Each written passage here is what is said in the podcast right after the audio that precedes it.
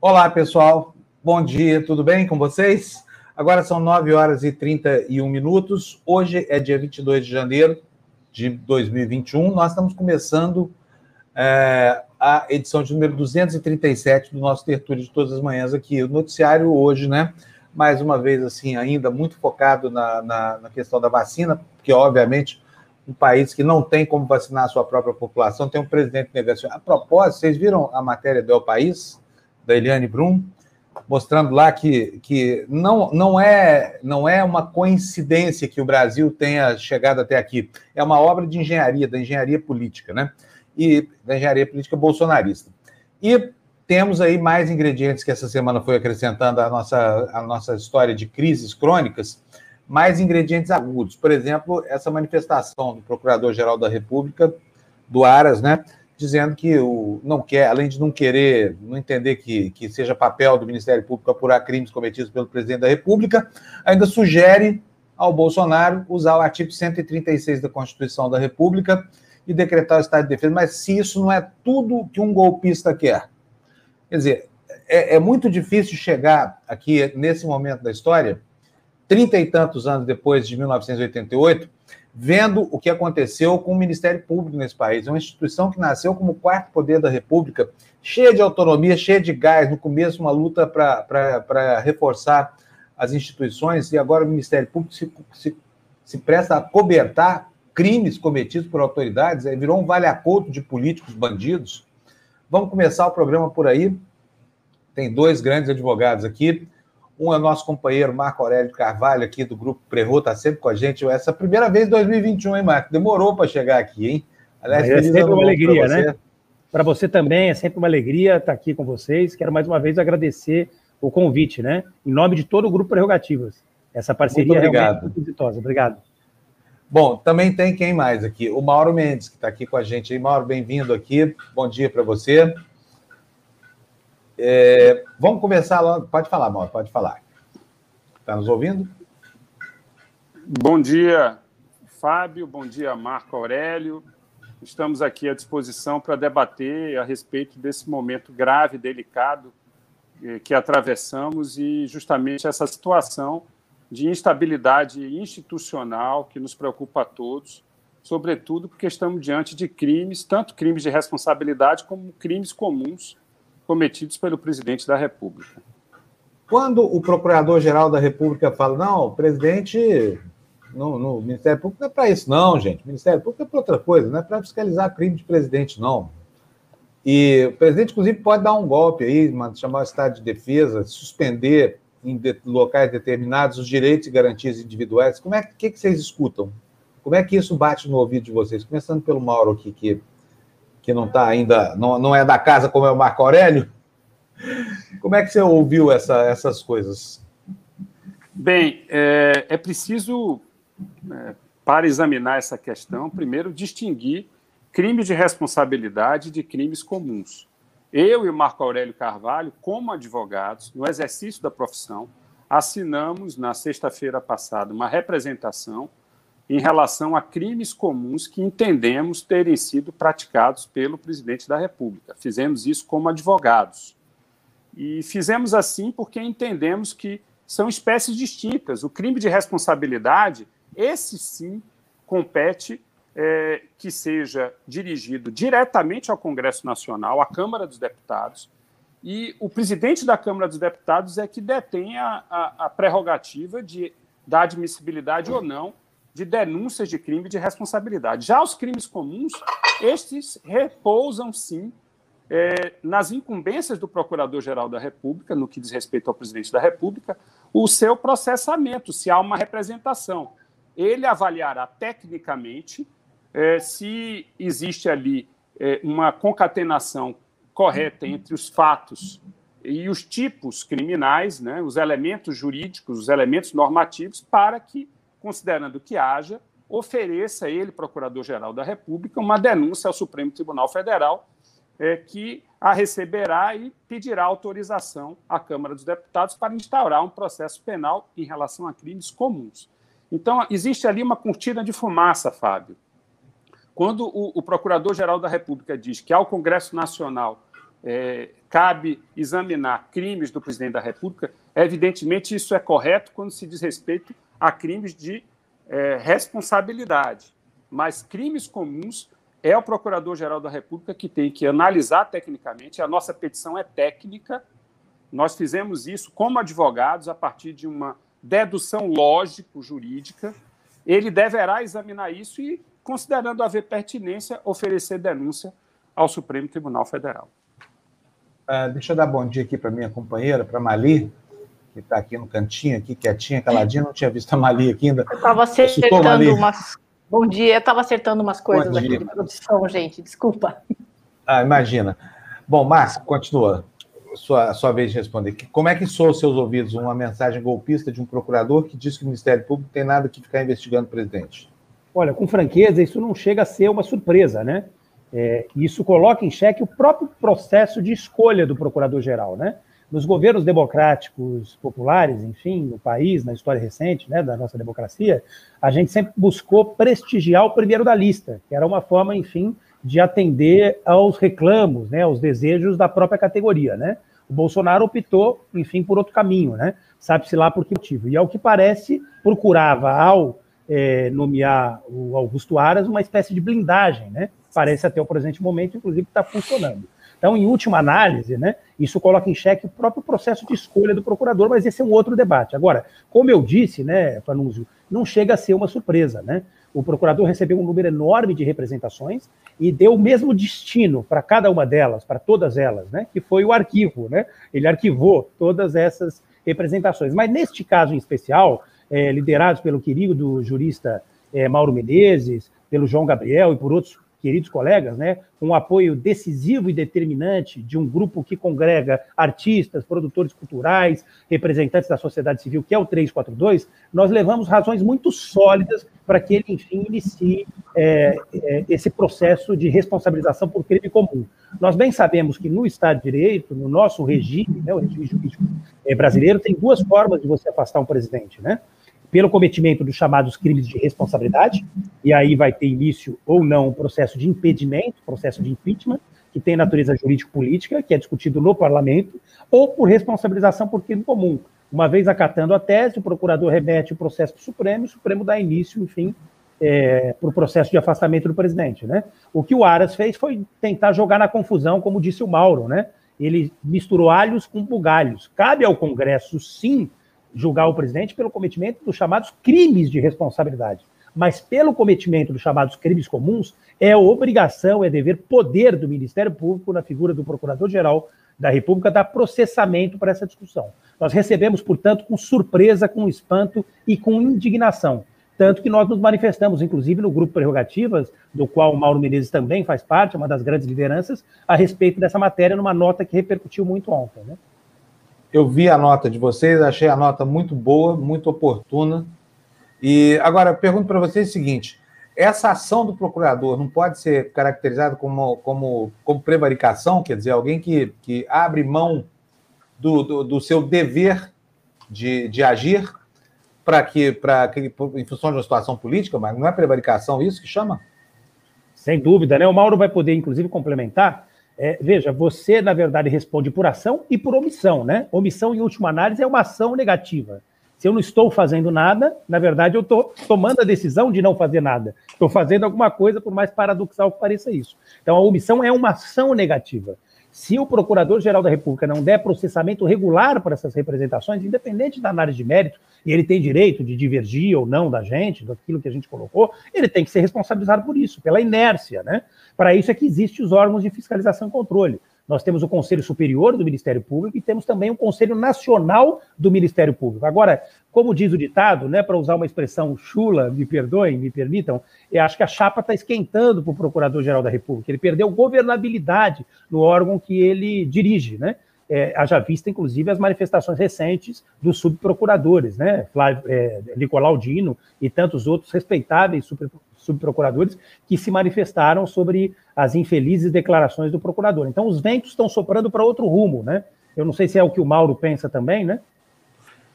Eu penso, Marco e Fábio, que é, a representação criminal por crimes comuns contra o Jair Bolsonaro gerou efeitos.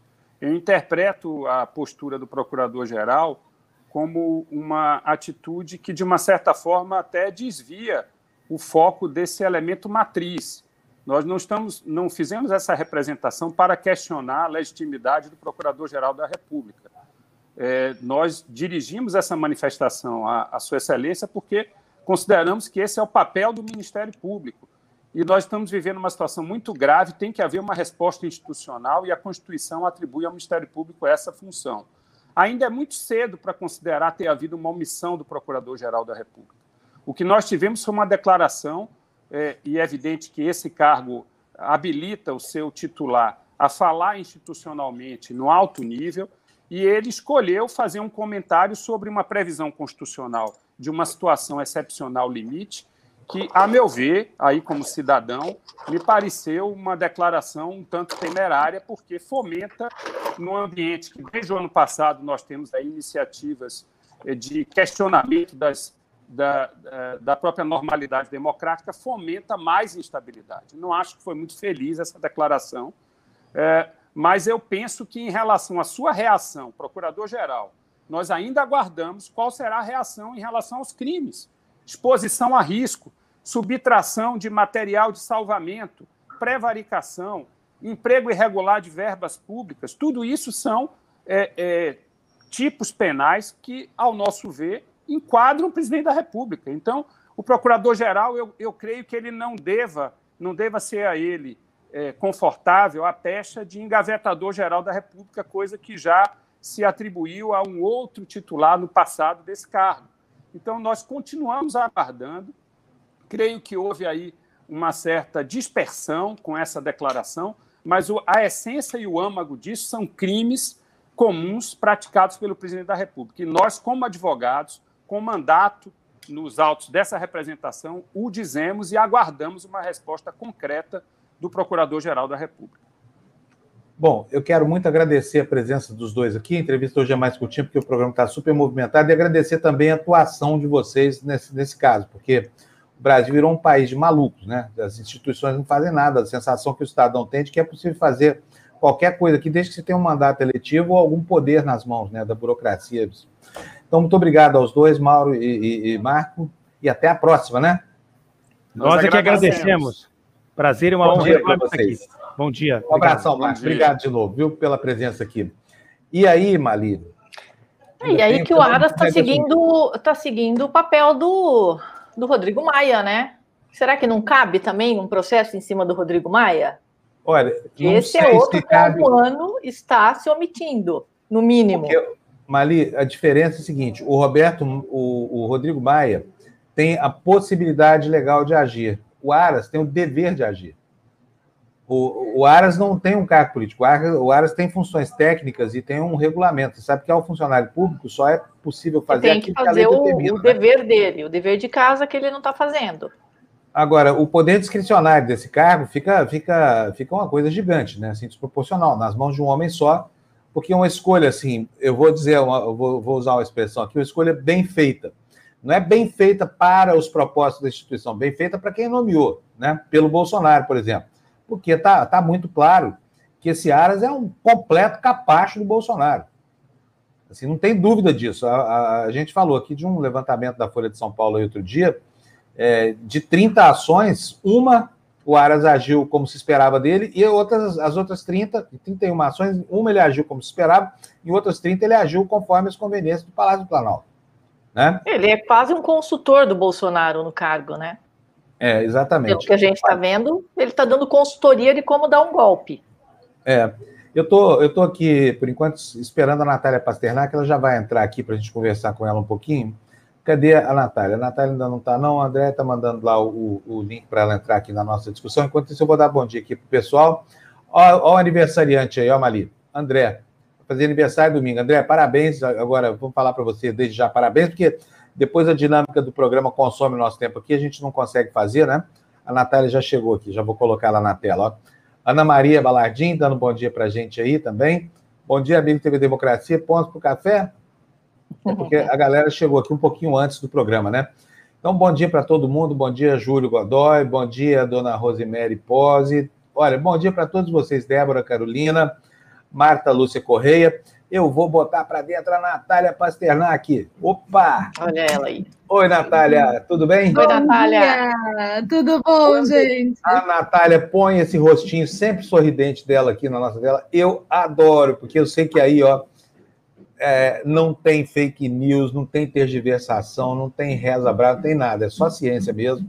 E, aliás, é ótimo. Eu gostei de ver você lá entre os pavões do governo do Estado de São Paulo. Você foi dar uma ajuda para restabelecer a ordem e repor a credibilidade, né, Natália? Fez muito bem, viu?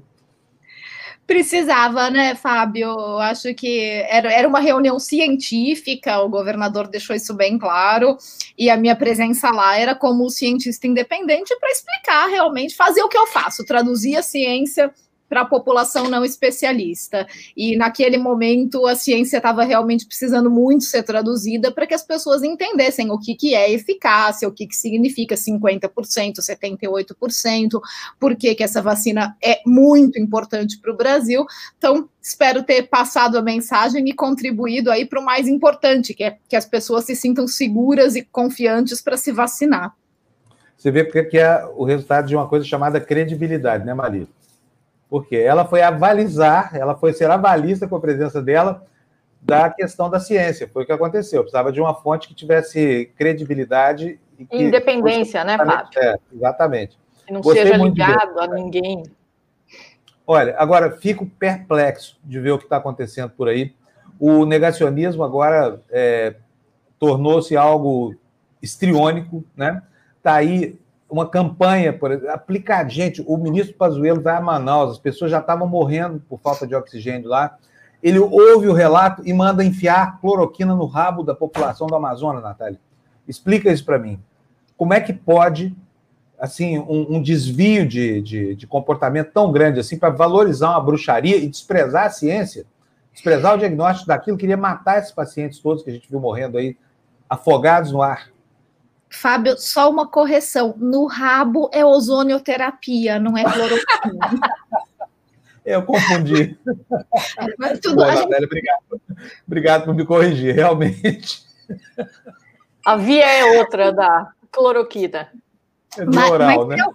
Não, mas, mas, assim, voltando para a coisa séria, realmente é, foi inacreditável a postura do ministro Pazuello, uh, negando completamente o, bom, ele sempre, né? Ele vive num mundo paralelo, negar a realidade não é novidade ali, mas negar o que está acontecendo em Manaus, a gravidade e as causas reais do que estão acontecendo em Manaus, atribuir as mortes em Manaus, essa calamidade que Manaus está vivendo, a falta de cloroquina, dizer que não tinha tratamento precoce suficiente, ainda gastar dinheiro público para mandar médicos para lá pagos pelo governo para promover o tratamento precoce.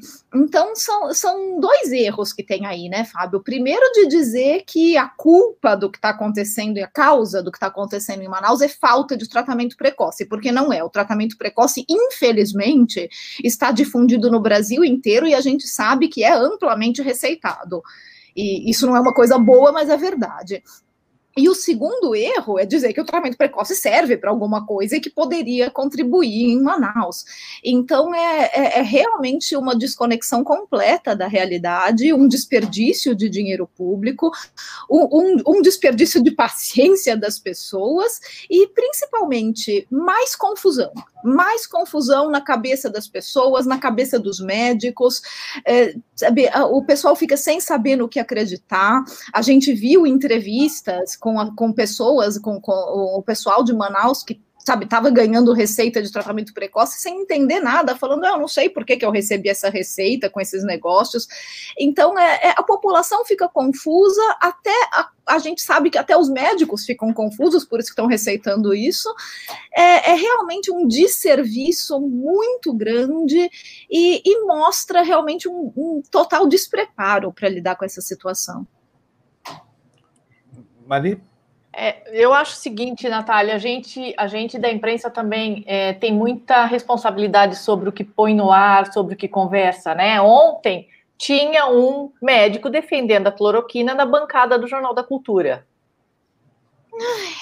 Quer dizer, é, é, a gente fica aqui, você fica aí, você vai na frente das câmeras, você explica, a gente tenta o negacionismo e vai um médico numa bancada de um jornal e faz isso.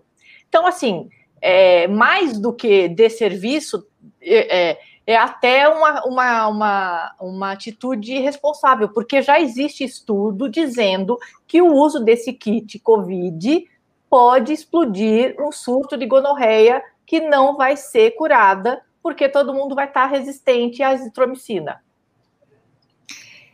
É, é todo gonorreia mundo... ainda existe? Gonorreia ainda existe? Eu achei que essa Pode voltar como parâmetro, meu bem. Não, existe sim, né? doenças sexualmente transmissíveis são bem presentes ainda no mundo e gonorreia com certeza é uma delas. E a azitromicina é um dos antibióticos que costuma ser indicado para tratamento de gonorreia.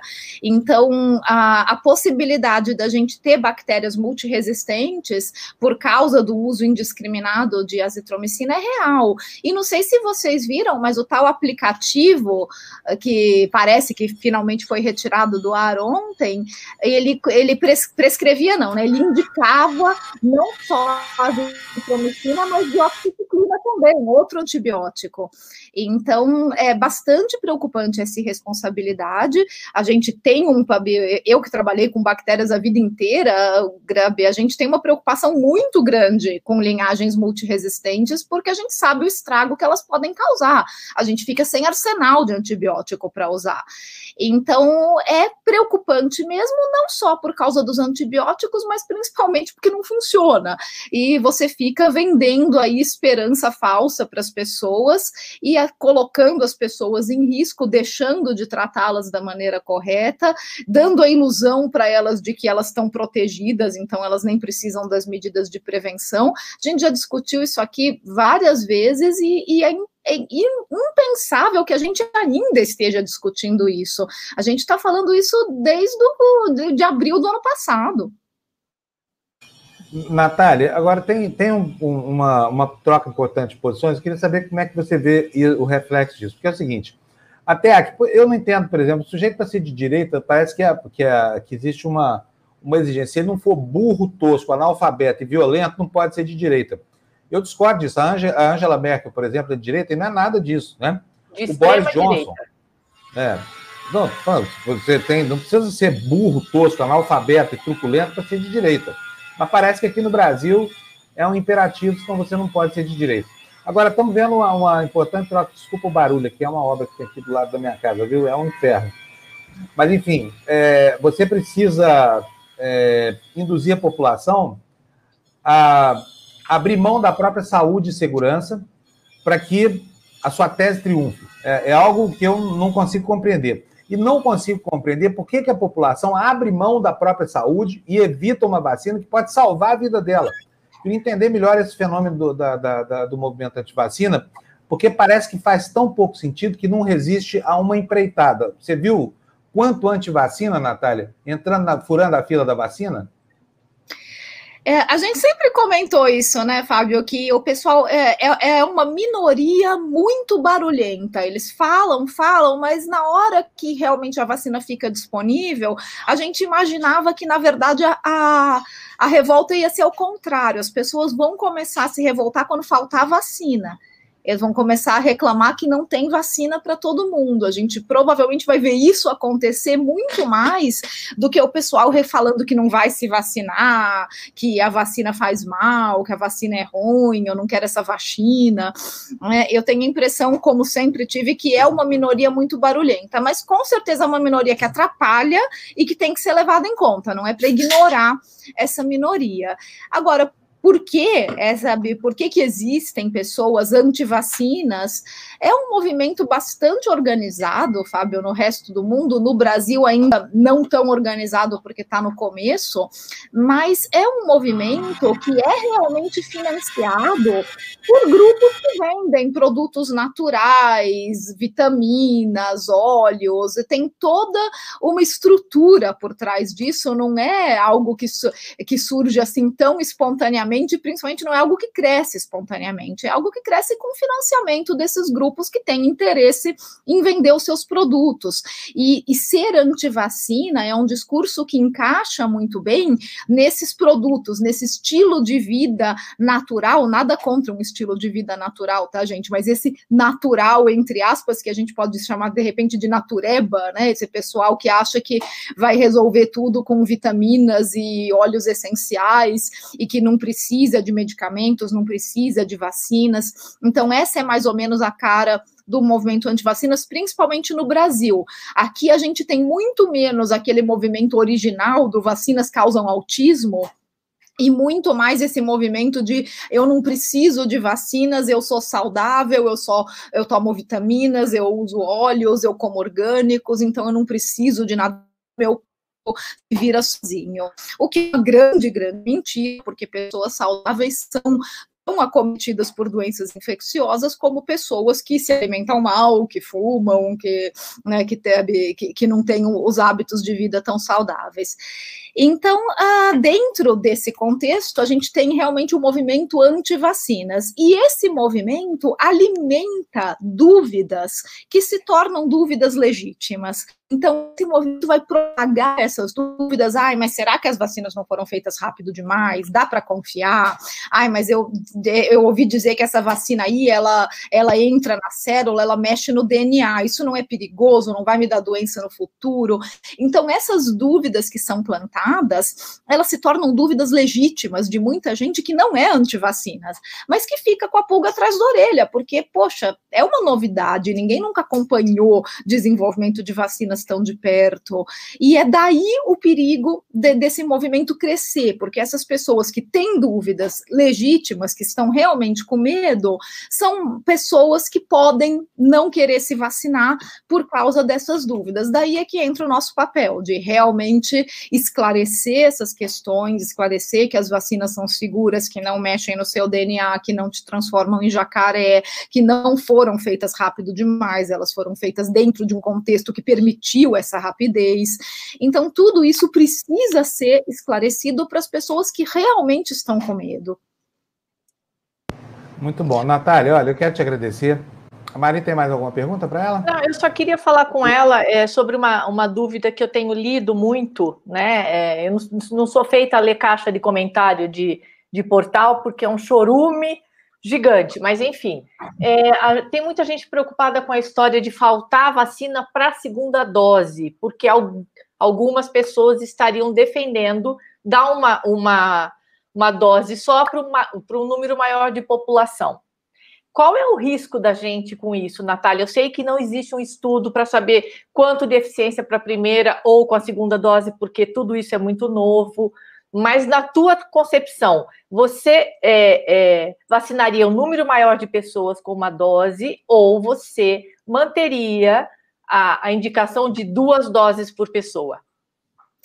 Mali, é uma decisão difícil, mas eu considero um risco muito grande a gente, com uma vacina como a Coronavac, por exemplo, que é, no momento, a nossa única vacina e deve permanecer assim por um tempo, uh, a Coronavac ela não foi testada para a eficácia de uma dose só. E o intervalo entre doses é pequeno, então a gente não tem nem dados para extrapolar para dizer como poderia ser a proteção de alguém que recebeu só uma dose. A gente sabe, para vacinas inativadas, pegando dados de outras vacinas inativadas que a gente já conhece, que atrasar o reforço não é um problema, não vai abalar a eficácia. Geralmente, se você tomar o reforço um mês depois ou seis meses depois, não faz diferença para a quantidade de anticorpos que você gera, para o tamanho da sua resposta. O problema é o seguinte seguinte: a gente tem seis meses para proteger o grupo de risco, os grupos prioritários, porque o que a gente precisa urgente é vacinar os grupos prioritários para a gente realmente ver uma redução de doença grave e morte. E, e a gente poderia, tecnicamente, poderia espaçar isso até seis meses sem prejuízo para a eficácia, mas e o prejuízo para realmente ter um impacto na doença mais rapidamente? Então, acho que é isso que agora o gestor vai ter que pesar, né? O quanto que ele realmente arriscaria de não ter uma segunda dose para esses grupos de risco, fazendo com que a proteção seja menor, porque a proteção com uma dose só, ela vai ser menor do que com duas doses, e a gente não sabe o quanto ela vai ser menor.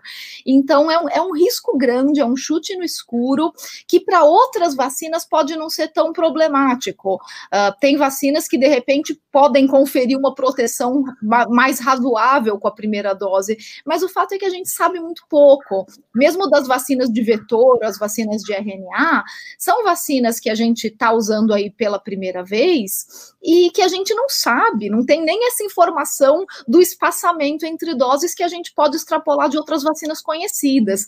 Então, é um chute no escuro e eu, eu de repente seria mais interessante garantir as duas doses e a proteção que a gente sabe que vai acontecer, pelo menos para os grupos prioritários, porque a gente precisa que esses grupos sejam protegidos rapidamente desculpe, rapidamente, mas não, não é uma decisão simples, é, é realmente é uma sinuca para o gestor, uma sinuca que eu não gostaria que tivesse na minha pele. Obrigada, Natália. Olha, obrigado. Pelo menos uma coisa a gente já sabe, né? Que ninguém virou jacaré, até agora, pelo menos, né? Não vimos nenhum jacaré na rua, tá bom. Tem o Jacaré Tracker, né? Não sei se você está se você é, tá seguindo. Tem, tem, o Jacaré Tracker, a gente pode entrar todo dia para ver quantas pessoas já viraram jacaré. Felizmente, até agora, é, me parece que esse efeito colateral ainda não foi anotado. Por falar nisso, como é que ficou o nosso lá, o nosso antimanual da, da homeopatia? Deu o resultado daquele evento, no aniversário do, do IQC? Você não soube que lançaram o anti-anti-manual? Logo Sério? depois? Sim! Anti-anti-manual? Tem o, agora tem o anti-anti-manual. Eles lançaram rebatendo o nosso anti-manual e dizendo que nós somos todos retardados e não sabemos nada do que estamos falando.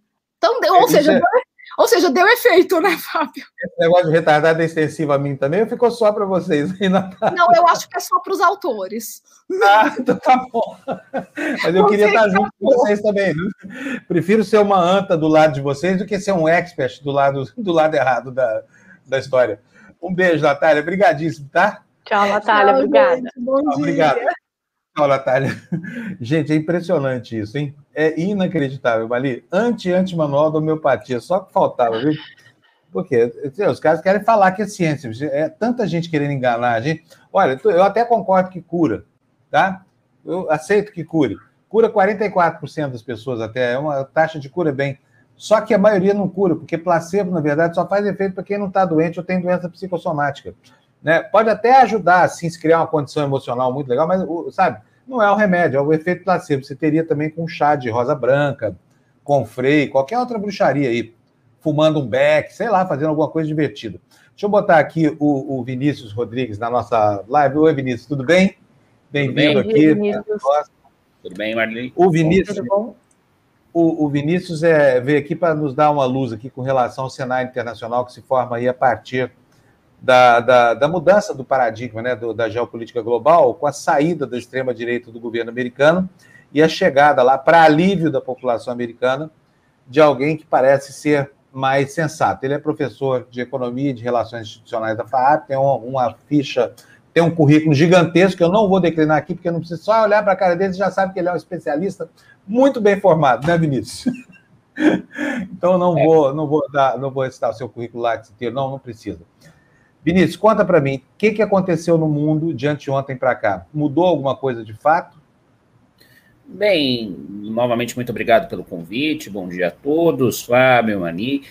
Bem, no que nós temos agora do dia 20 de janeiro, né, o começo de um retorno ao normal, né? um normal depois de quatro anos muito tensos sob o comando de Donald Trump. O que seria esse normal? Né? Os Estados Unidos é, procurando domesticamente ter ali uma reconciliação, né? governar a partir do centro, como certa vez me disse é, um professor é, numa universidade americana em Berkeley, onde eu estudei, é, eu fiz mestrado, o, os Estados Unidos sempre foram bem su sucedidos porque eles governavam a partir do centro, né? E ninguém melhor centrista, mais centrista que Joe Biden, que ao longo de sua carreira sempre conversou com democratas, é um democrata, mas também sempre é, conversou com republicanos também. Então, ele, sem aqui usar qualquer chavão, qualquer é, é, é pretensão, é, nós temos aqui, é, de fato,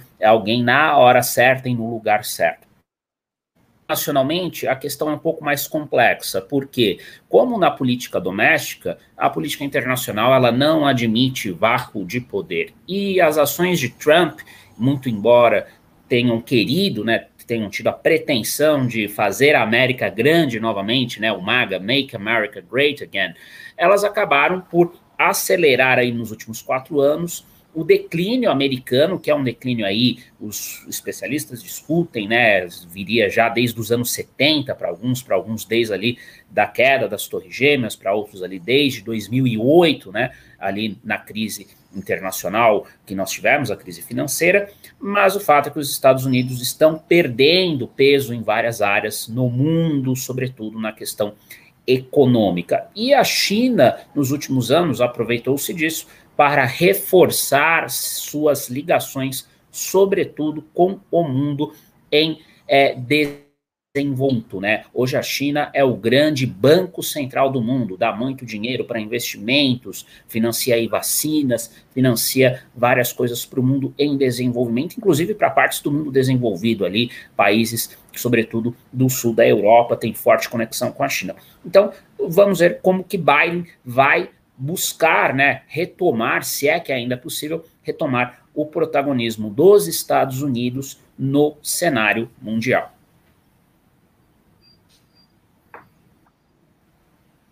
Vinícius, a gente fala muito do, do novo xadrez político aí, é, geopolítico, a gente sempre, quando fala Estados Unidos, fala China, né? E a Rússia, como é que fica com Joe Biden? Bem, a Rússia, ela tem ali um peso desproporcional se levarmos em conta a sua situação econômica, né? A Rússia está muito distante de ser aquilo que ela era o centro da União Soviética durante a Guerra Fria, né? Mas ela tem muito peso, sobretudo militar, né? E por conta da proximidade com a Europa. A tendência é que a Rússia, nesse cenário, ela seja é, não emparedada, eu diria, pela Europa e pelos Estados Unidos, mas ela procure ter, é, vamos assim dizer, é, muito mais proximidade à China para justamente fazer uh, o contraponto a isso que é muito provável aí nos próximos quatro anos, que é essa reunião de Europa e Estados Unidos, né? Da Europa, sobretudo França, Alemanha, Reino Unido, mesmo fora da União Europeia, de um lado, e os Estados Unidos de outro. A Rússia, ela pode querer demonstrar muito poder, mas ela sem o anteparo, né, sem o apoio ali da China, ela não tem tanto poder assim quanto parece no primeiro momento.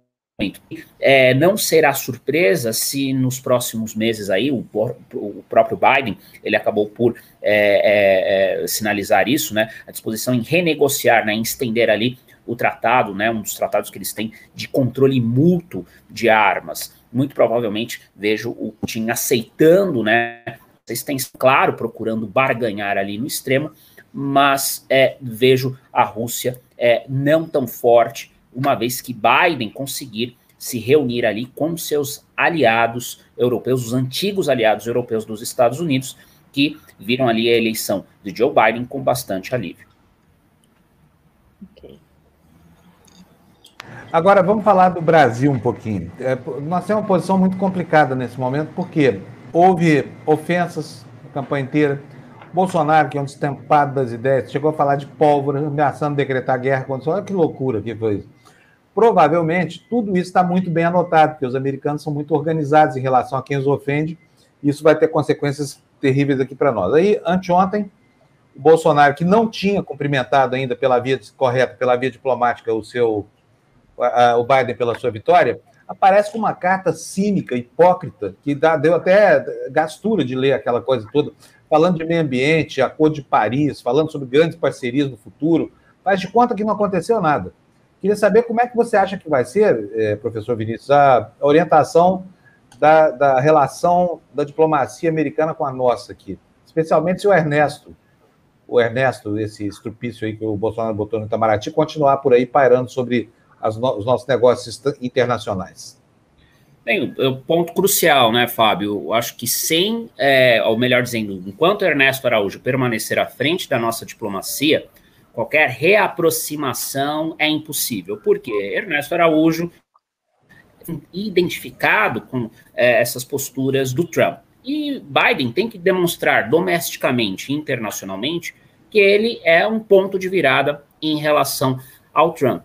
Então, até é, que é, talvez não seja a, a, coisa mais certa fazer, né? Piada aí com coisas graves, né? Mas talvez o, o, o Ernesto Araújo venha a ser o boi de piranha, né?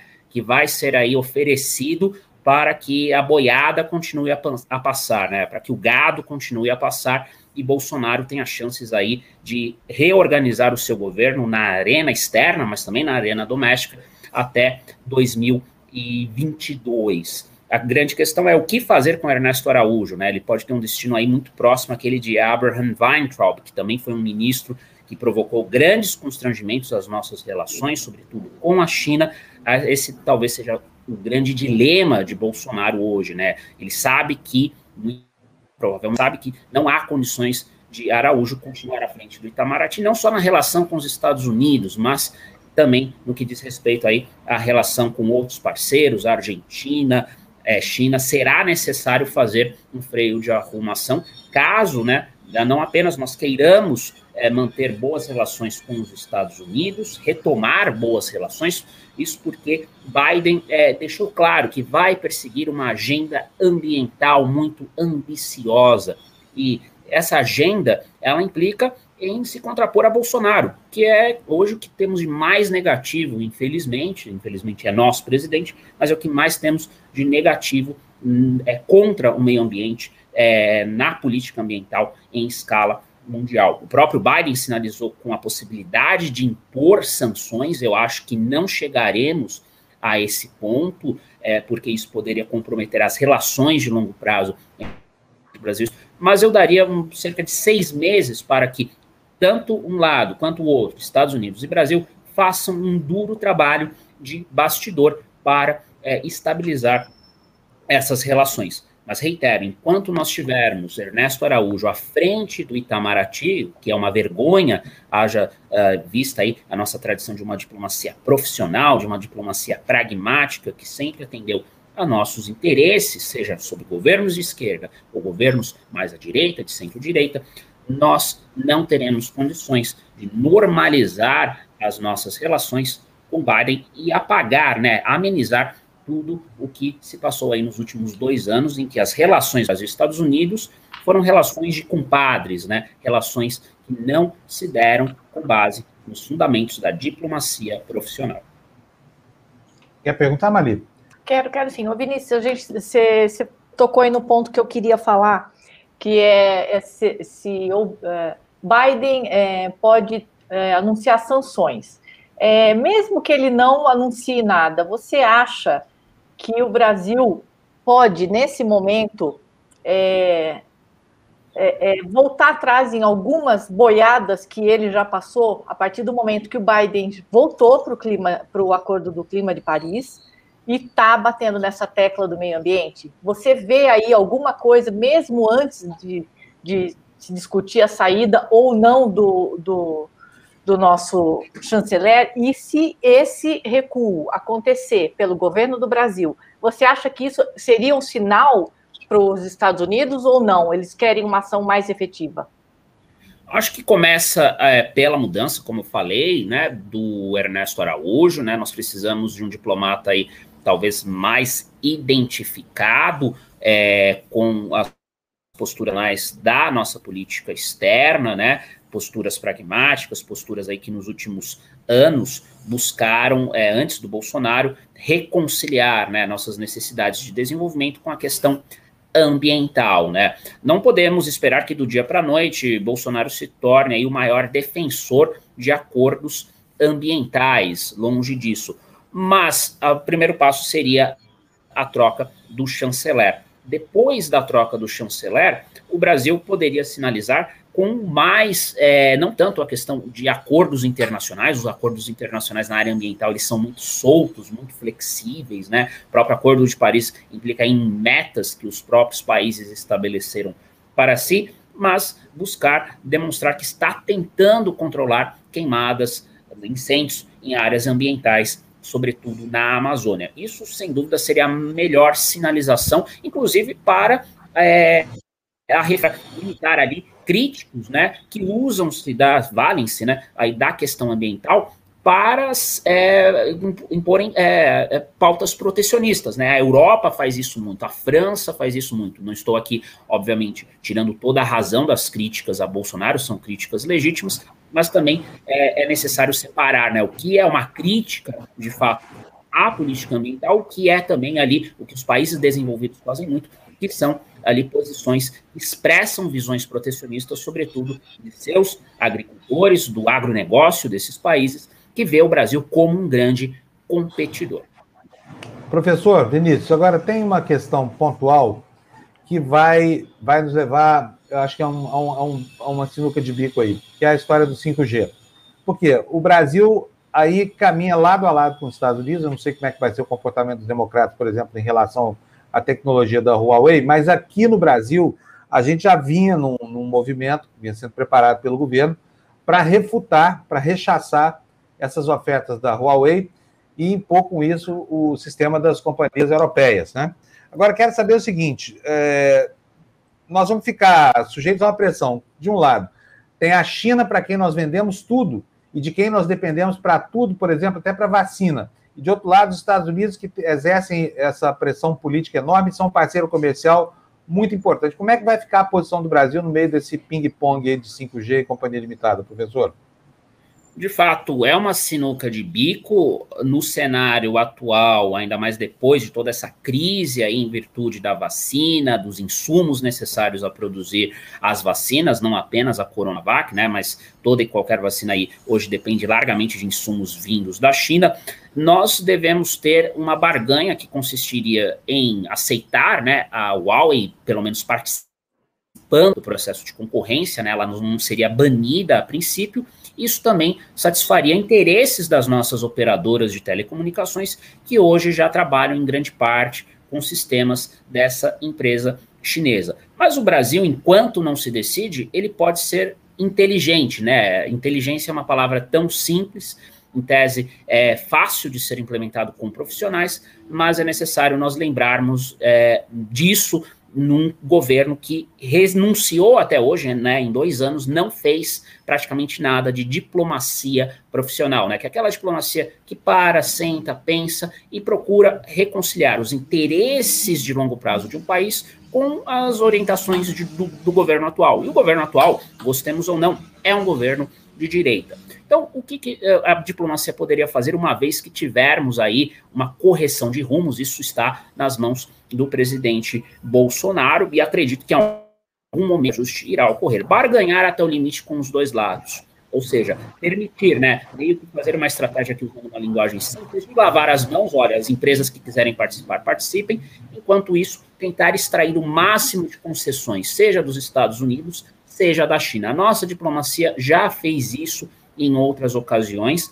Inclusive, aqui, acho que há uma analogia entre o período atual muito forte, o contexto que vivemos, e o contexto dos anos 30, em que não estava claro qual seria né, a grande potência né, ali em ascensão. Claro que não, é, essas comparações têm limites, mas é sempre interessante lembrarmos que ali, né, nos anos Vargas, né, nós barganhamos até o limite do possível com dois lados opostos e sempre à luz dos nossos interesses barganhamos com os Estados Unidos em ascensão, ainda tínhamos boas relações com os britânicos em declínio e também negociávamos, chegamos até a ser ali parceiros muito fortes comerciais, a nazista, né, que acabou perdendo esse jogo, felizmente, claro, por é, hegemonia internacional, em última instância, nos juntamos aos americanos, mas até o limite barganhamos com os dois lados. É isso que nós devemos fazer agora com Estados Unidos e China, a potência aparentemente em declínio e a grande potência em ascensão, sempre tendo em vista o nosso interesse.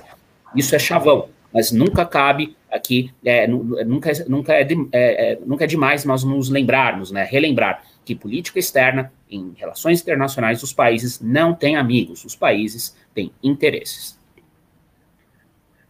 Mais alguma pergunta, Mali? Eu tenho. Ô, Vinícius, eu queria saber qual é o tamanho do prejuízo do nosso país com o comportamento do governo Bolsonaro frente ao BRICS, que já foi um grande aliado nosso. O Bolsonaro, ele tem um comportamento bastante dúbio, assim dizer, com o BRICS, porque ele fustiga a China, mas por outro lado, se é, relembrarmos aí é, o que ocorreu nos últimos anos, o Bolsonaro não fustigou tanto, poderia ter sido um melhor aliado da Índia, né? Principalmente na questão ali da quebra de patentes das vacinas, né? Da aliança global por imunização que o Brasil rejeitou, ficou do lado dos países ricos, numa lógica, ou melhor dizendo, numa situação sem qualquer lógica, né? Porque o Brasil não é um país rico, é um país ainda, sim, sem dúvida, uma potência regional, tem um dos maiores PIBs do mundo, mas relativamente é um país é pobre, é um país em desenvolvimento, então não faria sentido isso, não fazia sentido isso. E os BRICS sempre foram uma aliança muito solta, né? Mesmo desde ali dos anos Lula, dos anos Dilma, né? Os BRICS foram formalizados ali no fim é, dos anos Lula, né? Embora já houvesse encontros informais, eles sempre tiveram um ponto em comum, um ponto de convergência, que era a tentativa de reformar né, o sistema internacional, deixar o sistema internacional menos enviesado em relação às demandas dos países ricos, né? ou seja, Estados Unidos, Europa Ocidental em geral, os países da Europa Ocidental, mas o Japão. Então, o, o, BRICS ele sempre foi muito solto, né? Mas o Bolsonaro ele vem com uma visão de mundo que acaba por complicar a existência dos BRICS e, consequentemente, os nossos interesses não só nos BRICS, mas na nossa política internacional como um todo. Ele vê o Brasil como um país ocidental, como um país é, exclusivamente, claro que temos aí uma herança ocidental muito forte, mas exclusivamente ocidental, um país cristão, um país que, portanto, tem que estar ali do lado é, dos Estados Unidos, da Europa, não tanto porque, na visão de mundo de Bolsonaro, a Europa está ali decadente, né, por ser uma sociedade secular. Então, como que isso repercute na nossa política externa? Nós queimamos pontos não só com Índia, não só com. Né, podíamos aí, via BRICS, hoje estar tá tendo aí a vacina russa, que parece ser bastante eficaz, a Argentina saiu à frente aí, ontem mesmo o presidente Alberto Fernandes foi imunizado lá com a Sputnik, então, nós perdemos muito, é um, é um, prejuízo incalculável do ponto de vista é, monetário, financeiro, em termos aí de vidas que estamos perdendo por, por conta de ações como, por exemplo, é, o atraso na imunização, que poderia ter sido adiantado caso tivéssemos feito uma aliança dentro dos BRICS, né? Não houve essa visão por conta de Bolsonaro, Ernesto Araújo, entre outros, operarem com essa visão que não tem lugar, não tem laço na realidade de que o Brasil é automaticamente um aliado do mundo ocidental, sobretudo dos Estados Unidos. Então queimamos pontos aí com Índia, queimamos pontos com China, hoje estamos aqui, sem qualquer exagero, de joelhos perante a comunidade internacional, sobretudo perante China, e também vamos ficar de joelhos, pelo menos nesses próximos seis meses, que são um ano, dos Estados Unidos. E ao mesmo tempo não temos aliados na América Latina. O Brasil deu as costas para a América Latina também, em, em, grande parte em virtude dessa visão de mundo. Professor, reitero, né? tem lastro na realidade. Então, eu ia perguntar isso. O que, que virou o Brasil hoje em face do planeta? Quem é o Brasil? Quem são os amigos do Brasil? Com quem que o Brasil vai ao boteco tomar uma cerveja? Com quem é que o Brasil vai fazer negócio? Bem, não sei se o Bolsonaro está muito afim de tomar cerveja, né, com o pessoal, mas ele está ali circulando com o, os párias, né? O próprio Ernesto Araújo falou que se importava de virar um pária, então a gente vai circular com os párias. Quem não, são? Falou que falou que é bom ser pária. Que é bom ser pária. É, então, então ele quer circular com os párias. Quem são os párias hoje? Dois países da União Europeia, né?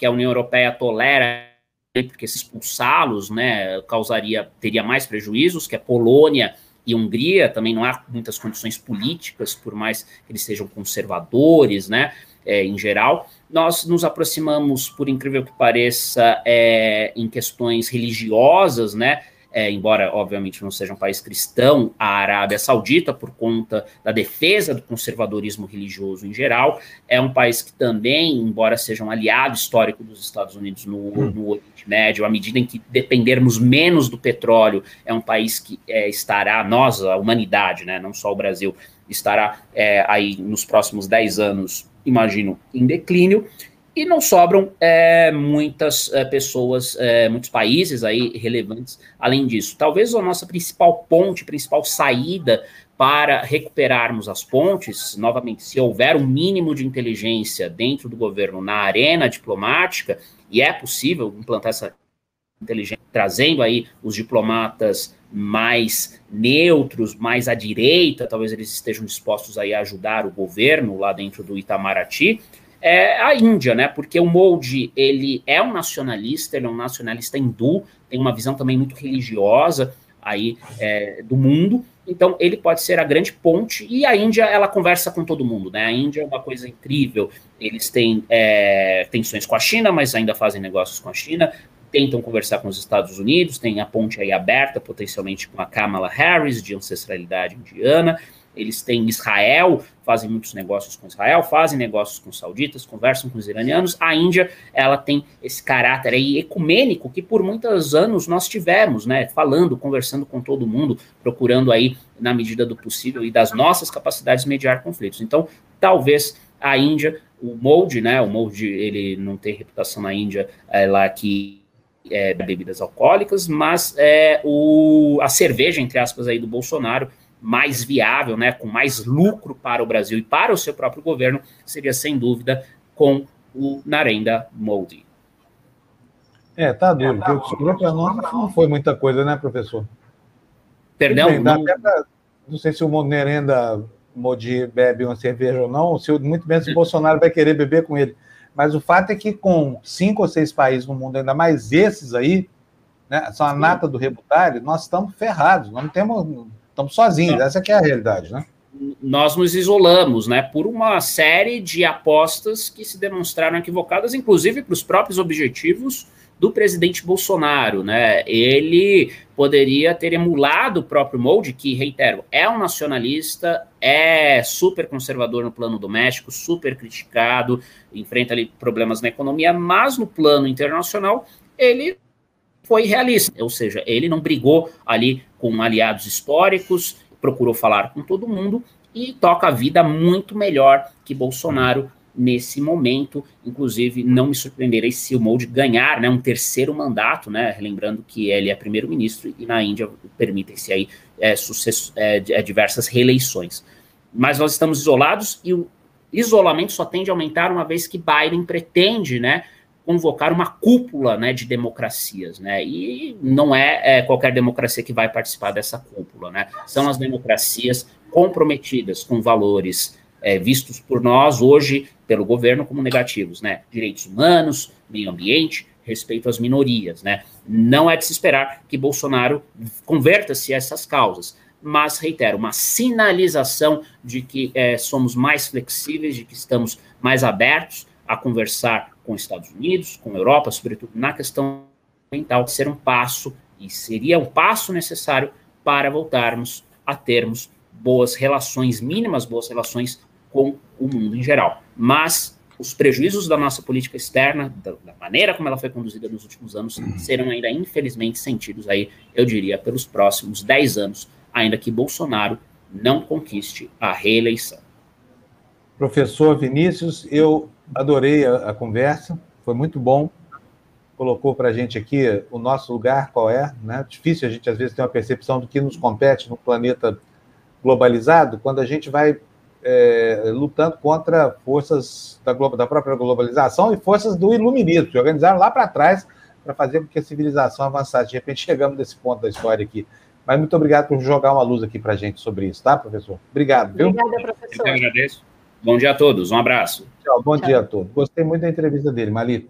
Olha, é, gente, deixa eu falar duas coisinhas com vocês. Não vou encerrar o programa agora, não, Mali, vou esticar um pouquinho hoje. Sabe por quê? Nós tivemos no, no Despertador, e o Despertador é muito cedo, muita gente não assiste, uma entrevista muito, mas muito legal mesmo, com uma professora da USP, que atuou naquele trabalho, na matéria que está hoje na capa do El País, aliás, uma matéria fantástica. Da Eliane Brum. É, exatamente, da Eliane Brum, que mostra, a partir de um trabalho da Conectas e também da USP, que a, a crise da pandemia é uma construção do governo é, Bolsonaro. É, as evidências apontam no sentido de que há uma ação dolosa, no sentido de criar condição para disseminação do vírus, por várias razões. Agora, o que está por trás disso? A pesquisa dela, delas não, não, não diz, porque não alcançou é, qual é o, o objetivo. Enfim, a causa da ação não está estabelecida, mas a ação em si está muito bem estabelecida, e eu vou repetir essa entrevista aqui agora, porque muita gente não viu recomendo fortemente para você que não assistiu que chame as pessoas para assistirem, entendeu? Porque vai ser uma oportunidade de a gente se sintonizar com a perversidade desse governo dos infernos que está aí acendendo aí sobre a nossa cabeça, né? Antes de colocar a entrevista, eu quero é, agradecer aqui as doações. Tereza Cunha nos mandou cinco reais. Tereza, muito obrigado pela sua doação. A gente fica muito grato aqui, porque é por isso que a gente consegue sobreviver e manter no ar a TV Democracia.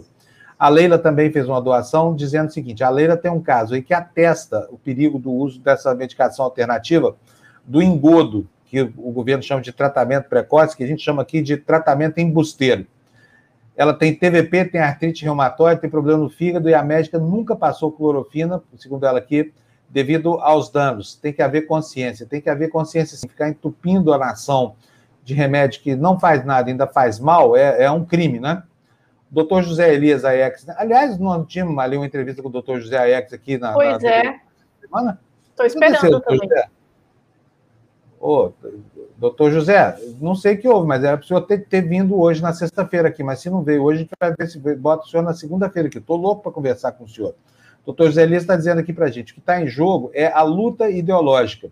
Os que defendem o Bozo são fascistas como ele, que liberou o fascismo que existia dentro de cada um é uma queda de braço entre ciência e obscurantismo. Concordo, doutor José Elias, concordo em gênero, número e grau com o senhor. É exatamente isso. O grande Cadu Lacerda, gente, fico pensando que o Cadu deve ser muito rico, porque o Cadu dá contribuição para um monte de, de sites aqui, de, de, de sites progressistas, né? Está dizendo, ótima entrevista, queria saber qual o prazo, após um provável contato com o vírus, é possível fazer um teste com segurança é, de não contágio 10 dias? Cadu, não sei a resposta, mas vamos buscar a resposta para você, tá? É, eu, eu tenho lido sobre isso. É, muitos médicos dizem que depois de cinco dias o PCR já acusaria alguma, algum, algum sinal do vírus. Ou se você está contaminado ou se você teve contato. Pelo, pelo é, menos cinco dias tá a resposta, mas essa pergunta é sempre bom a gente fazer, né? Porque uhum. esses protocolos mudam também. Né? Eu já ouvi mudam, quatro é. dias, não sei o que mais, a gente não, nunca sabe, enfim, eles vão mudando em benefício da gente. Antônio Carlos disse: se é para arriscar a vida da população, os sociopatas genocidas farão. Eu não tenho dúvida nenhuma, viu, Antônio Carlos? Porque é o que eles têm feito, né? Será que tem mais doações aqui para eu agradecer? Tem. Marilene Queiroz Coelho Marçal nos manda 10 reais, pergunta, e a OAB? E essa deve ser uma referência à primeira entrevista do programa hoje com os dois advogados do movimento Prerrogativas. É, a OAB tem, tem atuado, né? Até porque o, o, presidente da OAB foi pessoalmente ofendido pelo Bolsonaro aí, que fez blague lá com a morte do pai do, do presidente da OAB, dizendo que ele não morreu sob tortura. Quando morreu, o cara morreu trucidado lá pelos tiranos que o Bolsonaro faz questão de defender e reavivar, né?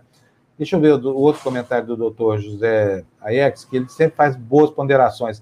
Apesar da Associação Médica Brasileira a Sociedade Brasileira de Infectologia se manifestarem contra o tratamento, eu vou mudar aqui, tá, doutor José Assunção? Contra o embuste precoce, o gado bolsonarista insiste nessas sandices. Aí tinha um cara aqui, eu vou explicar isso para a comunidade, que entrou aqui com apelido, coisa que não é comum, porque na nossa comunidade, não que seja proibido usar apelido, mas ninguém usa.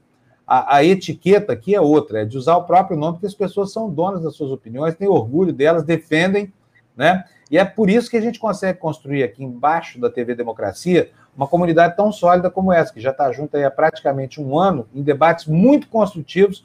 Obviamente que diferença de pensamento tem, mas não tem problema, porque tem respeito, e o respeito decorre de posições que são posições fortes, mas são colocadas com respeito, não é afrontar. Então, banido aqui está o Lex Luthor, para nunca mais voltar aqui, porque estava aqui defendendo defendendo o uso de cloroquina, essa coisa toda. E aqui na TV Democracia, a gente não vai servir para a difusão dessa ideia, porque essa ideia é falsa. E a gente combate fake news aqui, não é isso, Mali?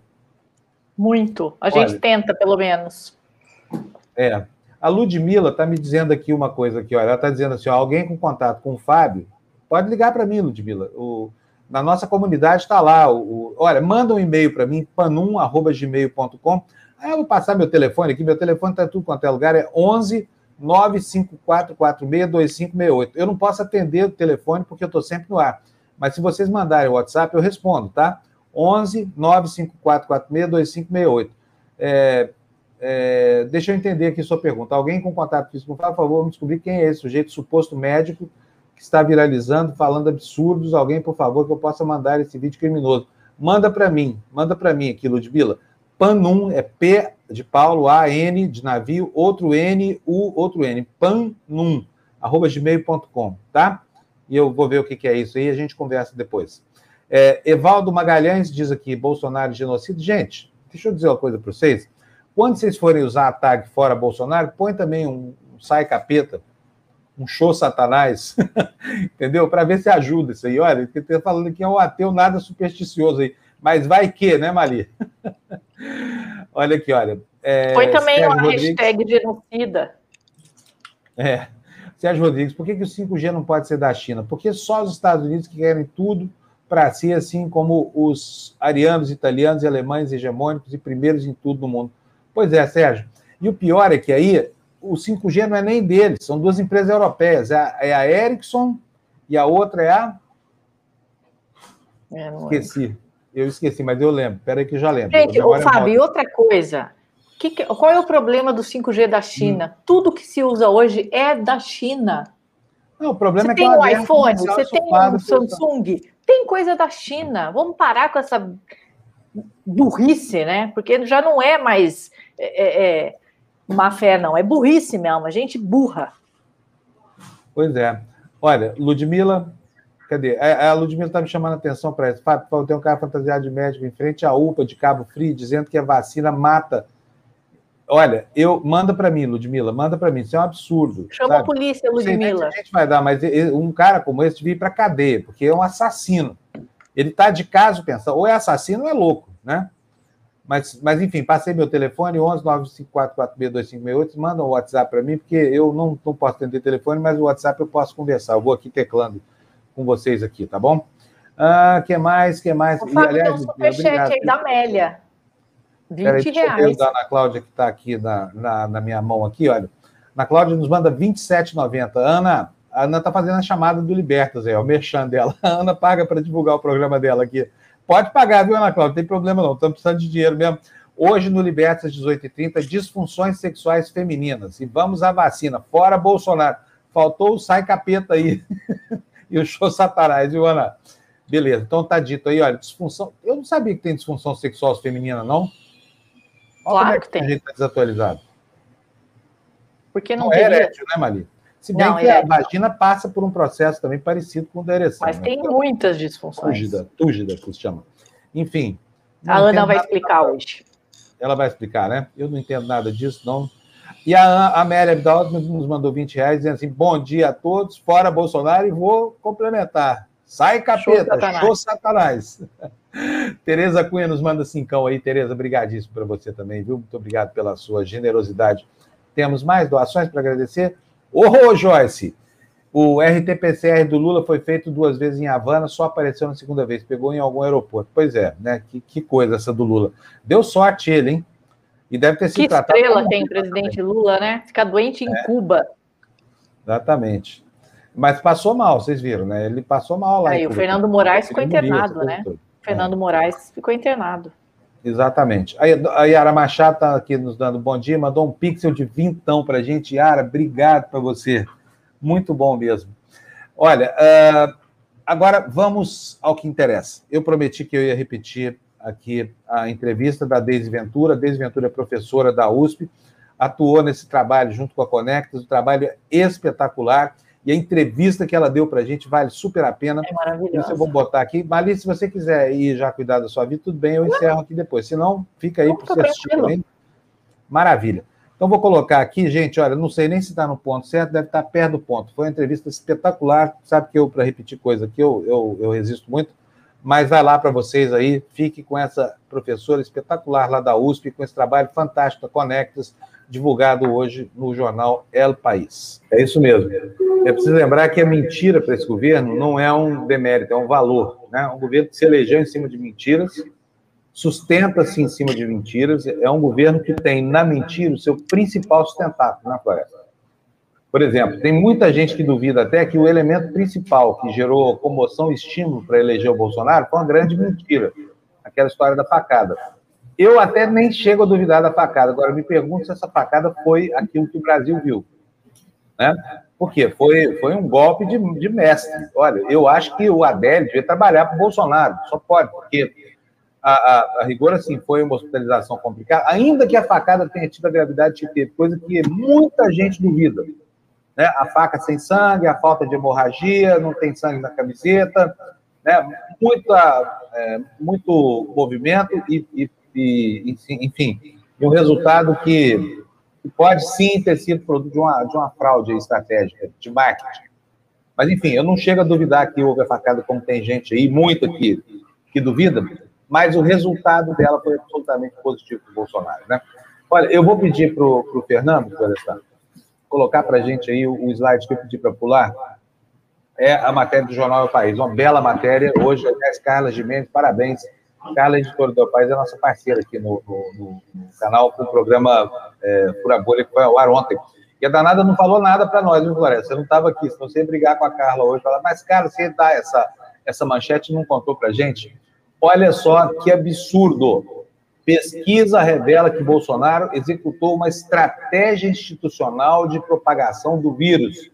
Ao analisar 3.049 normas federais produzidas em 2020, a Faculdade de Saúde Pública da USP e a Conecta Direitos Humanos mostraram que o Brasil já superou mais de 212 mil mortes por Covid. Mostraram por que o Brasil já superou 220 mil mortes. Eu vou pedir para a Lu ler para a gente aí só o lead da matéria está sensacional. Vai no El País, elpaís.com.br, você vai achar essa denúncia. Daqui a pouco nós vamos entrevistar o pessoal da Conectas, que já está aqui na nossa área de espera. Lu, por favor.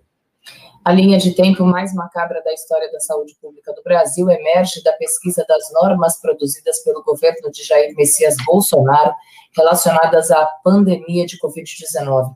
Num esforço conjunto desde março de 2020, o Centro de Pesquisas e Estudos de Direito Sanitário da Faculdade de Saúde Pública da Universidade de São Paulo e a Conectas Direitos Humanos, uma das mais respeitadas organizações de justiça da América Latina, se dedicam a coletar e esmiuçar as normas federais e estaduais relativas ao novo coronavírus, produzindo um boletim chamado Direitos na Pandemia, mapeamento e análise das normas jurídicas de resposta à Covid-19 no Brasil. Nesta quinta-feira lançam, ontem, né, lançam uma edição especial na qual fazem uma afirmação contundente. Abre aspas. Nossa pesquisa revelou a existência de uma estratégia institucional de propagação do vírus, promovida pelo governo brasileiro sob a liderança da presidência da República. Fecha aspas. Você quer que continue, Fábio? Ou só até aí? Fábio? Vou continuar. Obtida com exclusividade pelo El País, a análise da produção de portarias, medidas provisórias, resoluções, instruções normativas, leis, decisões e decretos do governo federal, assim como o levantamento das falas públicas do presidente, desenham o um mapa que fez do Brasil um dos países mais afetados pela Covid-19 e, ao contrário de outras nações do mundo, ainda sem uma campanha de vacinação com um cronograma confiável. Não é possível mensurar quantas das mais de 212 mil mortes de brasileiros poderiam ter sido evitadas se, sob a liderança de Bolsonaro, o governo não tivesse executado um projeto de propagação do vírus. Mas é razoável afirmar que muitas pessoas teriam hoje suas mães, pais, irmãos e filhas vivos, caso não houvesse um projeto institucional do governo brasileiro para a disseminação da Covid-19. A denúncia é gravíssima e ela dá materialidade a uma suspeita que todo mundo tem, suspeita de que Bolsonaro age dolosamente para construir esse clima no Brasil para impedir que as pessoas se vacinem, para favorecer a expansão do vírus e tudo mais, e editando normas o tempo inteiro para que o governo se transforme numa espécie de máquina da morte pela Covid, né? Eu vou colocar na tela agora a professora Deise Ventura. Oi, professora, bom dia, tudo bem? Bom dia, tudo bem e vocês? Tudo bem. A, a professora participou do, do, desse trabalho lá da, que foi feito entre a USP e a ONG Conectas, né? E vai contar para a gente aqui agora. Professor, me, me causa assim até calafrios pensar que nós temos um governo que adredemente produziu esse clima e que continua conspirando não pela saúde da população, mas pela doença. Conta para nós como é que foi esse trabalho, por favor. Bom dia e bem-vindo aqui. Bom dia. Olha, a, a, é um trabalho muito penoso o trabalho que nós fazemos já desde abril do ano passado, uh, com o apoio da Conectas Direitos Humanos. A gente coleta dados no Diário Oficial da União e já coletamos também, não totalmente, a gente não concluiu a pesquisa dos diários oficiais dos estados, mas já coletamos mais de 4 mil normas jurídicas dos estados brasileiros e do Distrito Federal. E, e nos, nos, chamou muito a atenção ao longo da publicação dos nossos boletins. Nós fomos estudando uh, grupos de normas, divulgando dados quantitativos também sobre as normas. Nos chamava muito a atenção os órgãos emissores. Até meados do ano passado, o número maior de normas vinha do Ministério da Economia e não do Ministério da Saúde. O tipo de norma também, o fato de uh, legislar, digamos assim, eh, sobre a pandemia, sobretudo por atos administrativos normativos, contornando o Congresso Nacional, o Congresso Nacional tentando resistir, enfim. Nós fomos acompanhando, vendo os resultados e nos desconcertou que grande parte da opinião pública brasileira tenha entrado o ano de 2021 dizendo que o presidente é louco ou que uh, ele é incompetente.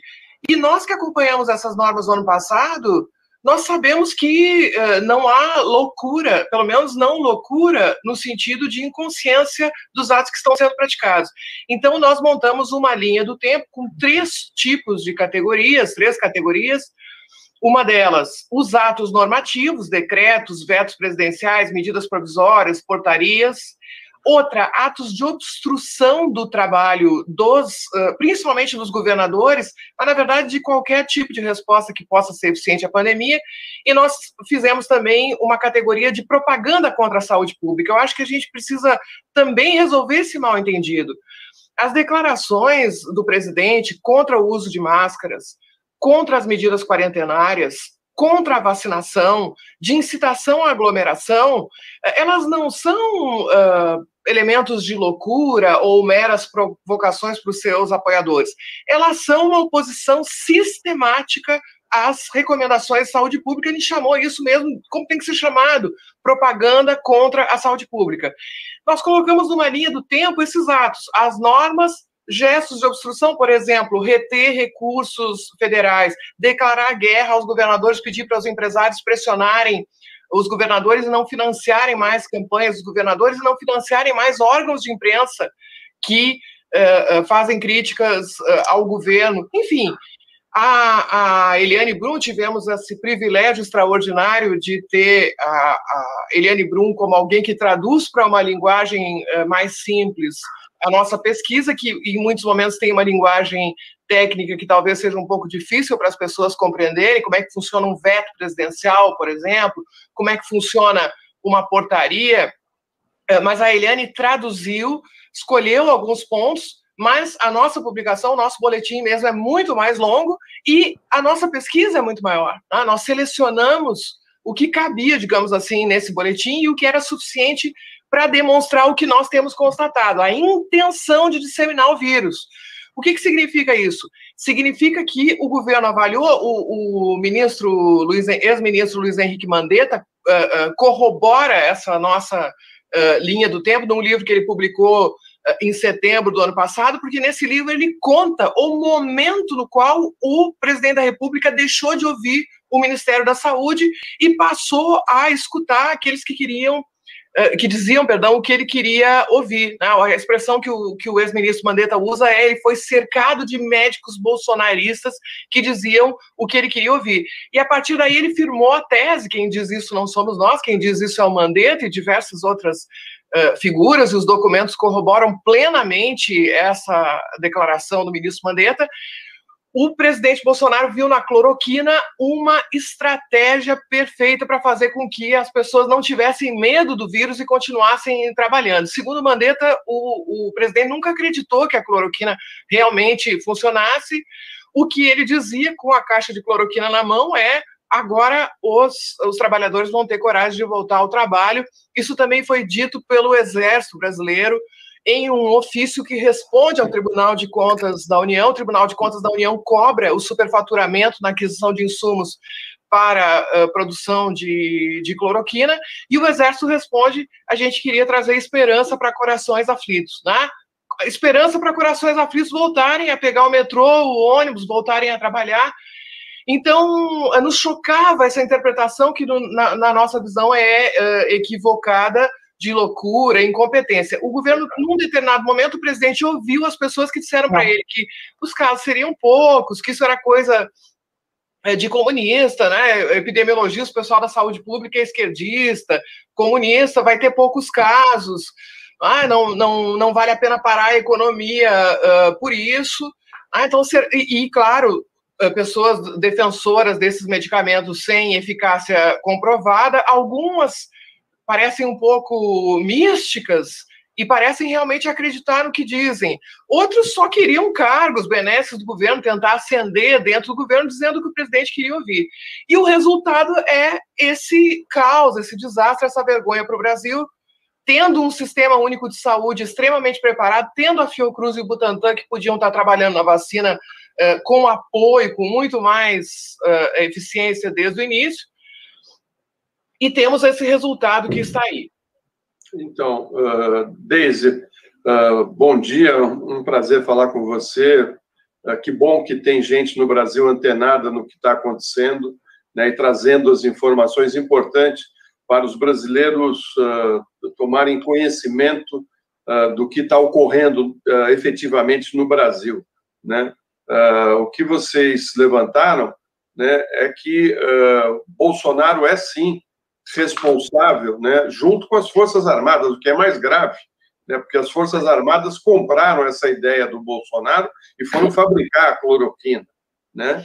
Uh, ou seja, está tudo uh, muito complicado aí, né? tem vários, uh, várias instituições envolvidas nessa manobra. Está né? Tá na cara que isso saiu do, da cabeça do Trump e do Bannon lá dos Estados Unidos, foi, porque foi exatamente isso o que o Trump uh, falou para o Bolsonaro fazer aqui no Brasil. Venda um sonho de que as pessoas possam uh, sair para trabalhar e uh, não, não aceite o isolamento, o, o, enfrentamento da, da, doença. Quem tiver que morrer, que morra, como ele dizia, todo mundo vai morrer, né?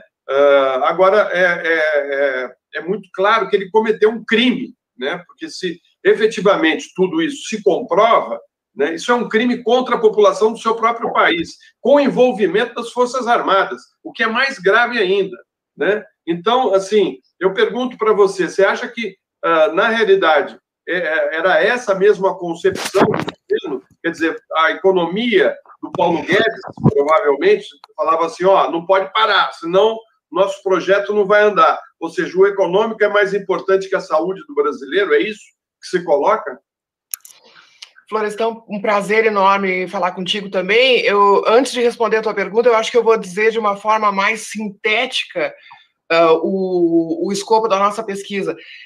Uh, nós temos que olhar o que o presidente fala, mas nós temos que olhar muito o que o presidente faz.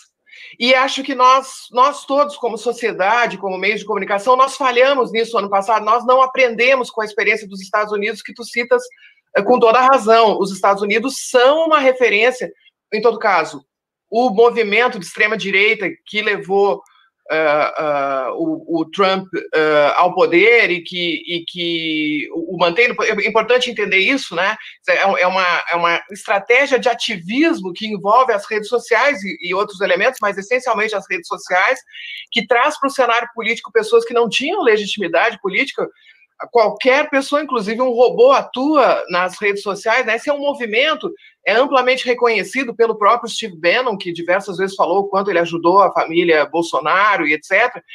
Então, esse, esse movimento, ele cria uma cacofonia que muitas vezes nos deixa confusos. Muitas pessoas que leram a matéria da Eliane Bruno ontem, que leram o nosso relatório, nos escreveram. É, tá, tá uma entrevista, depois a gente vai encerrar. Vocês pararam no meio da loucura e olharam para o que aconteceu, né? Então, se a gente olhar só o que o presidente diz, é, isso pode gerar uma série de mal entendidos, inclusive porque ele tem algumas contradições, algumas inconsistências que caracterizam esse movimento. Quando a gente olha o que o governo realmente faz, a gente começa a pensar, opa, ah, e uma parte do que ele diz, principalmente, de fato tem uma é, corresponde a um mimetismo, a uma imitação direta do que faz o presidente Trump. Mas quando a gente vai olhar o que é feito, é bem diferente dos Estados Unidos, viu, Florestan? É muito mais grave muito mais grave porque nos Estados Unidos, por exemplo, o presidente Trump abandonou a ideia da cloroquina, né? Quer dizer, ele foi cercado pelas instituições de uma maneira uh, e, e, pela opinião pública, etc., que ele abandonou. Claro, ele recomendou até desinfetante, né? O, o, o, o presidente, o nosso presidente também Uh, fala frequentemente em outros medicamentos sem eficácia comprovada, divulga dados equivocados, chegou a dizer que a cloroquina tinha 100% de eficácia em um determinado momento, a gente seleciona uma série de falas dele, que são totalmente contraditórias, às vezes ele diz que funciona para 70%, às vezes 100%, etc., uh, mas ele persistiu nessa estratégia. No, há um outro momento importante, que é o discurso oficial que é feito na posse do general Pazuello, que foi interino durante um período longo, e depois, quando ele foi efetivado, o presidente faz um discurso muito importante, né, em que ele cita os terraplanistas, e ele diz: esse pessoal que me ajudou, me manteve, aguentou, aguentou esse tirão, né, porque naquele momento do, do da, da posse do Pazuello, ele acha, né, ele pensa que eh, não haverá uma, uma segunda onda, né? Então, a, a, a, o mimetismo com os Estados Unidos é um elemento, sem dúvida, mas ele se passa numa outra conjuntura, que é a conjuntura uh, brasileira, que tem outros elementos, outros elementos que tornam muito mais grave essa situação do ponto de vista uh, institucional e Principalmente, Florestan, eu acho que a gente tem que dizer o seguinte: os Estados Unidos não têm um grande sistema público de saúde, então os Estados Unidos necessariamente teriam uma dificuldade grande em enfrentar uma pandemia com essas características. Ainda assim, conseguiu por meio de parceria com o setor privado, conseguiu fazer chegar a vacina gratuitamente a um número muito maior de pessoas do que nós uh, aqui no Brasil. Mas nós não precisávamos passar por isso, porque nós temos o, o, o Sistema Único de Saúde, eh, nós somos, éramos referência internacional em programa de imunização, referência internacional em programas de uh, saúde da família, de atenção primária à saúde, o Brasil reconhecido, premiadíssimo pelos seus programas. O Brasil tem um programa de agentes comunitários de saúde que poderia ter sido mobilizado uh, de maneira preventiva.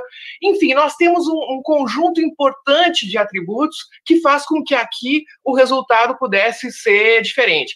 Então, há mesmo a, a, a decisão de uh, uh, disseminar o vírus, a, a, ideia de imunidade de rebanho foi mencionada por muitos membros do governo, de pessoas que têm grande ascendência sobre o presidente da República. Essa ideia, não, não é grave, vai pegar, e a, as mortes são vistas como dano colateral. Né? Inclusive porque o perfil de quem está morrendo é segundo principalmente a percepção do governo federal, são pessoas idosas, são pessoas com comorbidades, são pessoas uh, negras, são mulheres, são trabalhadores uh, de baixa renda.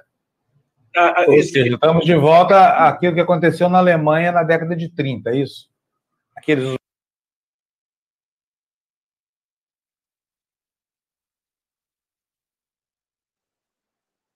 Alô, alô, alô. Agora alô.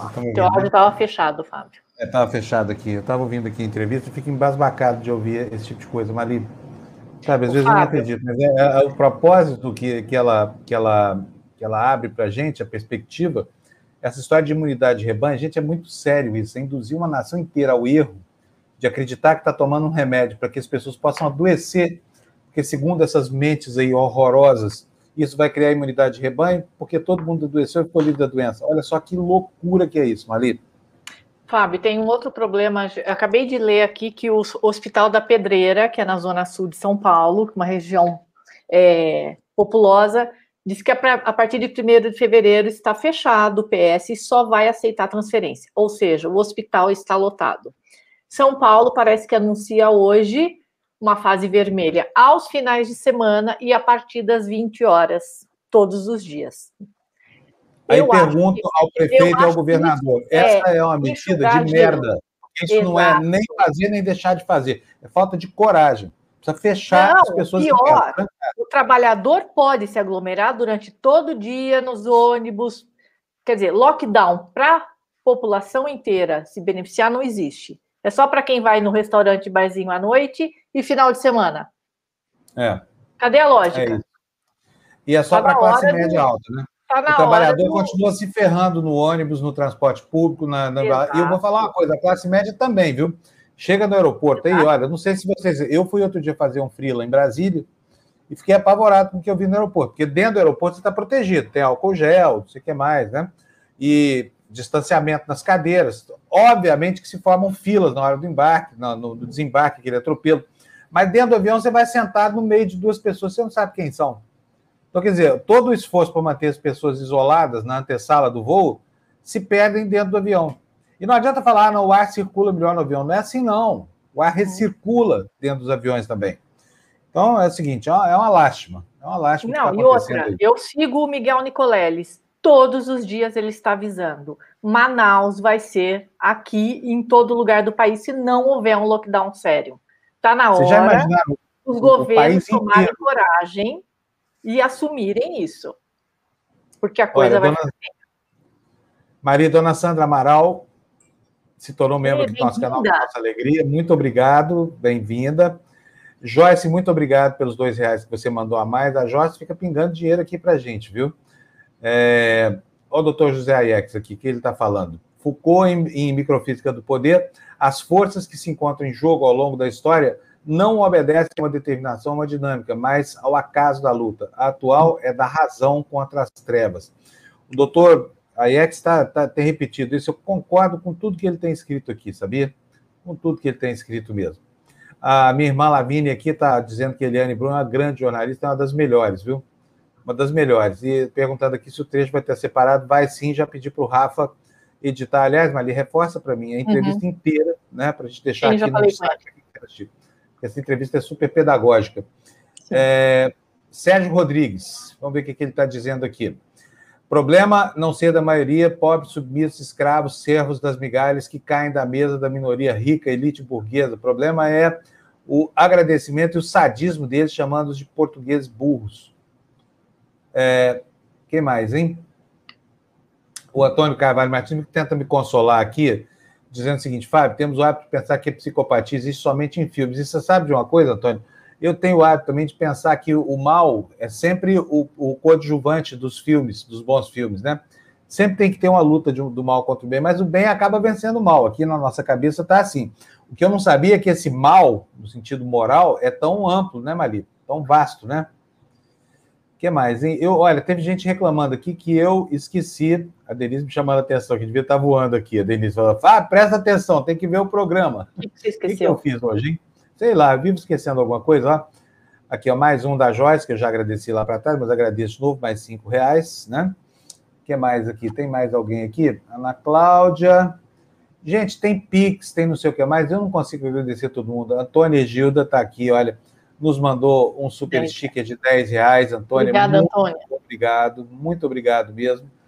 É, quem mais? Quem mais? Quem mais? Ludmilla. Ah, não, essa aqui eu já li. A Ludmilla tinha um pentelho enchendo o nosso saco aqui, fazendo propaganda de cloroquina. Já botei para correr, Ludmilla, faz tempo. Isso não volta mais aqui, não. Aqui é assim: a gente protege o nosso espaço de, de discussão, porque senão a coisa fica ruim, né? E é só por isso que a gente pode ter uma comunidade aqui saudável, né, Mali? Sim. É seguinte, de maluco chega o mundo. Chegou aqui horripilando, quer, quer sustentar a ideia contrária? Muito bem-vindo. Vai ter que passar pelo crivo da comunidade. Tem que ter argumento. Se, se, tiver argumento, se for democrático, o cara passa. Agora. Maluquice, não. Tem aqui de falar de cloroquina, tu tem que tomar cloroquina e tratamento embusteiro. Não vai falar aqui na TV Democracia, não.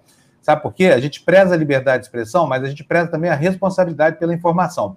Pensamentos contrários, ninguém censura aqui. Agora, bobagens, protociência, pseudociência, essa coisa toda, olha, não. não Ah, entendi. A Denise está falando aqui por causa do, do programa das disfunções sexuais femininas, né, Denise? Então não era uma, uma viajada minha qualquer, por isso que eu também dou muito, que de vez em quando o pessoal fala, ah, o Fábio dormindo aí no programa, né, Mali? Não, dormir ele nunca dormiu, não, não, gente. Ele voa um pouquinho, mas a gente puxa ele. É, não, é que é o seguinte, vocês não têm noção do que, que é. Tem três monitores na minha frente, dois computadores, um monte de programa aberto.